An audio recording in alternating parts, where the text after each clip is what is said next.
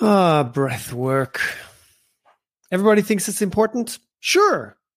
Does everybody know how to do it and is an expert? Mm, more and more so. What are my thoughts on it? Well, coming up. So, in this episode, we're going to take a look at breath work, which is one of the 10 harmonies. So, this is part five in a series of 10. And this is the final physical harmony. So, just to recap quickly, I've done episodes on these previous four as well. So, you can go back and check them out. But one of them is sleep, one is exercise, one is nutrition, one is stillness. That was a previous episode. And this episode is on breath work. These are five levers that you can pull to make sure that A, you are re- recovering, reducing yourself, uh, removing yourself from stress. So I call it stress relief. And then also in the long term, you're also going to be building up a lot more resilience and tolerance to future stresses. Okay. So in this episode, we're going to go through my three pet peeves of all of these breathwork fuckheads that are out there. Pardon my French. I'm really triggered by a lack of incompetency, and that's my own deal to deal with. So I apologize for hurting your earbuds with that.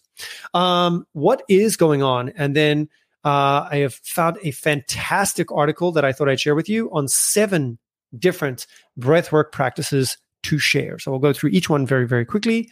Um, and I'll definitely share my favorites. So there will be links in the show notes below um, to link you to different breathwork things as well as this article. All right. So without further ado, why don't we start with the fun stuff, which is the three biggest triggers for what I experience with 99% of the breathwork practitioners that are out there. Number one, foo-foo stereotypes. Yes, I said it, foo-foo stereotypes. The idea that some kind of corporate person decided one day that they would be more fulfilled after their experience with breathwork to then go around and teach the magic of breathwork. Yes. And the result of it is like, it's almost like someone comes and knocks on their door, you know, yes, hello. Hi, here's your breathwork 101 starter kit. And in it, you know, you get one of those goofy hipster hats, you know, nothing against them. Fine. You want to wear them. That's fine. But like, oh my gosh, it is such a stereotype, you know, crystal bowls, um, those singing bowls, whatever it is, you know, like you know what I'm talking about. We've all seen the stereotype of the hipster, the hippie that teaches breath work. And I think that that is one of the biggest things that I run into. And I think that that's an issue for me because that genuinely is this starter kit that's out there that comes with a set of philosophical and spiritual beliefs with it that are just unfounded unfounded and not helpful, not useful to the population at large. Like, oh, yes, it's all about vibrations and energy. And, you know, if you tune your vibration to it, you'll start, you know, attracting and, you know, abundance into your life. Oh, by the way, your paycheck, your, the last, you know, fee that you, you know, you need to pay me. Can you pay me now? Cause, you know, I, I really need that money. And literally, literally just had a client talk to me about this, about a spiritual guru that they, uh, fired because of this. You know, oh, yes, you've got to align your energy to kind of attract more wealth into your life. By the way, can you pay me next month's payment a little bit earlier? Because last time it was later. And like, yeah, be paid for what you do. But how can you coach abundance if, you know, like you're broke all the time? What's going on? So yeah, the foo-foo philosophy that comes along with the stereotype and the starter kit. It it does my nuts in. Number two is competency. You know, you're in front, you're telling people how to breathe. And okay, great. So, how are you an expert? What authority do you bring to the table? Oh, you Googled this or you made it up. Awesome. That's awesome. Great. Thanks. Thanks for that. Appreciate that. Yeah, I'm going to qualify every single person that I do breath work with and, you know, give them a chance based on what I find and what I see. Um, number three, Number three is a fun one. Hyperventilation. Yes, 99% of all breathwork practitioners that I've met basically teach the breathwork of hyperventilating as if there was a cheetah behind you and you're like, you know, like Lamaze class giving birth or something like that. A lot of this has got to do with the idea of the sensations that you get once you've done this for a period of time, you start to get lightheaded and dizzy and all that. Well, good thing you're lying down, but then you start to have transcendental experiences, man. And yeah, that's great. Good for you. Fantastic. But here's the issue. You are putting people at risk. What, what risk? What the hell are you talking about, Justin? Putting people at risk. Well, if you've got cardio or respiratory issues, blood pressure issue, asthma, something like that, and you're doing these hyperventilation practices, you are literally putting your health at risk. And these practitioners don't even know it. A lot of these practitioners do not qualify who comes to their sessions. Oh, doors open. It's always for everybody. Well, you're putting some people at risk by doing this as well. And not knowing it puts you into a place where you are going to be liable if there's anything that goes on. And I promise you, these people don't have that type of insurance. I'll be surprised if they have any insurance. But anyway, getting back to the point. So, this is why I don't expose myself to a lot of breathwork practitioners. Um, metaphorically expose, you know, would I expose myself to them? I don't know. Depends. Where am I? Oh, am I on vacation? Maybe. Um, the the whole point is that you've got you've got an issue here. You need to qualify who works with you and who doesn't work with you, and what is healthy and what is unhealthy look like. So those are my top three peeves of the breathwork practitioners that I've found. And yeah, it's uh, you know, it's funny. Let me know in the comments below. Do me a favor, give me a like if this resonates with you, and you know, tell me what you what you think is something I should add to this list as well. But yeah. I can't I can't hold it against them. You know, people are just doing what they feel and believe is right and they're trying to add value to the world. So, you know, maybe I should stop hating. Anyway. So, what is actually going on with breathwork? Well, it's very simple. We're dealing with a body that goes into two states, the parasympathetic or the rest digest type of action, or the sympathetic nervous system, which is going to be the stress, the fight, flight, freeze, you know, that type of response. And your breath is literally going to be able to put you into one or the other. Think about it like this if you're running away from a lion, what is your breath doing? And if you are having a nap in the sun, what is your breath doing?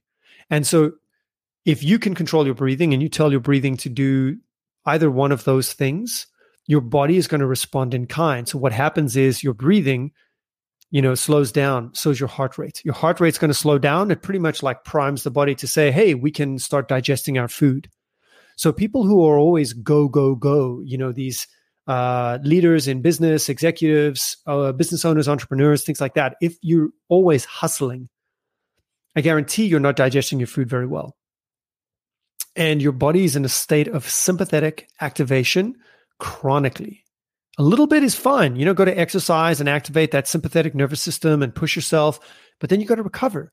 And a lot of people that are in the space that are the go getters don't recover. So the last thing that they need is more hyperventilation. What they actually need is to learn about breath work to activate the rest and digest type of response. Okay, the pause and plan type of response. So, how do you do that? Well, there are four steps to any breath the inhale, the inhale hold, the exhale, the exhale hold. And when you're running away from a cheetah, your body is basically screaming at you to take in more oxygen. You're taking in these huge gulps of air. So, your inhales are very much um, going to be dominant.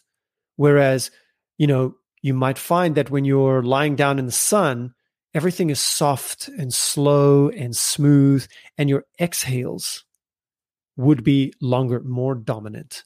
And so that's really as simple as it gets. That's the trend.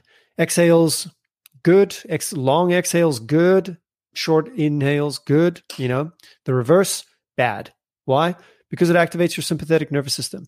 So, you know, who is this good for? So, a lot of my clients, I have to bring their attention to this idea of exhales longer than inhales. And so we practice a couple of different breathing techniques like skewed resonance breathing. Uh, one of my best meditations on um, HRV is actually attached below, and that's on skewed resonance breathing, which is uh, your inhale and your exhale are not equal, but it's a shorter inhale to a longer exhale. Yeah, it's quite nice. Calming, you exhale more, things like that. It's really, really good for you. Okay. Um, the other thing to think about is that in the short term, when people are stressed out, you need some type of relief from that stress.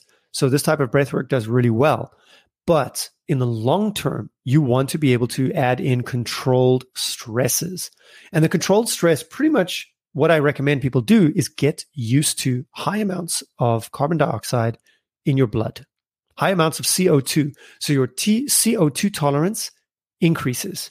And the way that you do this is by holding the exhale. So you allow any kind of hold will allow CO2 to build up in your blood. And that's what we want. So an easier way to do this is actually just to go for a run, do some cardio. Cardio is a great way to teach your body how to tolerate more CO2. Most of the time, when we gasp for air, it's actually not because we're running out of oxygen, but it's actually because the CO2 buildup in our blood is triggering like a, a, stress response, a tolerance mechanism that says, hey, whoa, whoa, whoa, whoa, whoa, what are we doing? What are we doing? We need to stop doing this because we can't maintain this. Teaching your body to maintain that over a period of time. So, again, exercise like cardio is going to teach your body how to tolerate higher amounts of stress in the long term. Once again, speaking to this idea of like, if you want to become a lot more stress tolerant, then invest in exercise as well. Okay. Cool. Now, moving on from that, here I found a wonderful article from everydayhealth.com with seven beginner, and I love the idea beginner, seven beginner ways to practice breath work. Okay. So, very quickly going through it, it's pretty much the same stuff. All of it, you know, it's just let's put some thoughts and uh, mindfulness into our breathing. So number one is diaphragm breathing, and all it is is you put one hand on your chest, one hand on your stomach, and you make the hand that's on your stomach move up and down. That's it. Of course, gentle, slow. You know, practice reps. Great. Okay. Number two, box breathing. So box breathing was a big deal. You know, back in the day, it you know it's been researched, and the Navy SEALs use it, and all that. And it's just a way to steady your breathing rate. So steadying your breathing rate actually lends your heart rate variability to increase. So heart rate variability is the space between heartbeats. It's not always exactly like one second between each heartbeat. Sometimes it varies. It goes more than one second, less than one second. Sometimes it's very erratic. And so your heart will follow this type of breath work by getting into a rhythm. And so box breathing is just four seconds in, four seconds hold, four seconds out, four seconds hold. So basically, all stages of the breathing are going to be uniform. Okay. Number three is alternate nostril breathing. All right. So it's just another form of controlled breathing. And what we're doing is we're closing one nostril with one finger. And all that we're going to do is breathe through one nostril for five to 10 breaths and then close the, the other nostril and five to 10 breaths once again. Okay. Number four is ocean breathing sound. So this is the first time that we start activating what's called the vagus nerve, which is a nerve that's triggered, uh, goes through your throat, goes into your gut. It's all connected, and it is the uh, the the nerve that's responsible for the rest and digest uh, signaling as well. Now, in this one, anytime you do something that vibrates your vocal cords, you're actually going to be uh, stimulating the vagus nerve. So things like humming for a period of time. So that's one of the breaths, uh, breathwork things that I used to teach as well, which is the inhale and then hum on your exhale, like a mm, and then inhale. Mm. So you can do this in multiple ways. You can try and sound like Darth Vader from Star Wars, like the.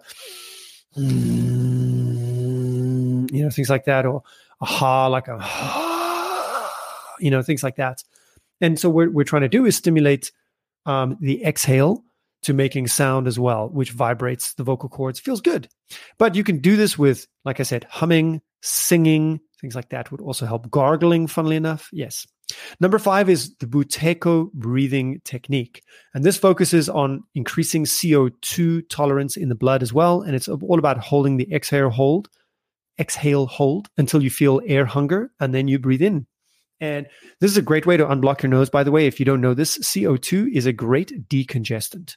So if your nose is blocked, try and hold the exhale for as long as you can, and then try and inhale then.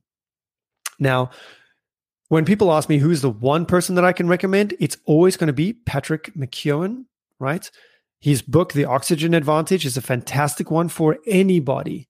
But he was primarily trained in the Buteyko breathing technique, which is named after a Ukrainian doctor. And um, this is this is how I found Buteyko is through Patrick McKeown and his work, and he's fantastic. So highly recommend that. Number six is something that I've decided I'm going to try, which is instead of humming on the exhale, try laughing on the exhale. So that's quite fun. You breathe in, and then as you breathe out, you force a couple of laughs,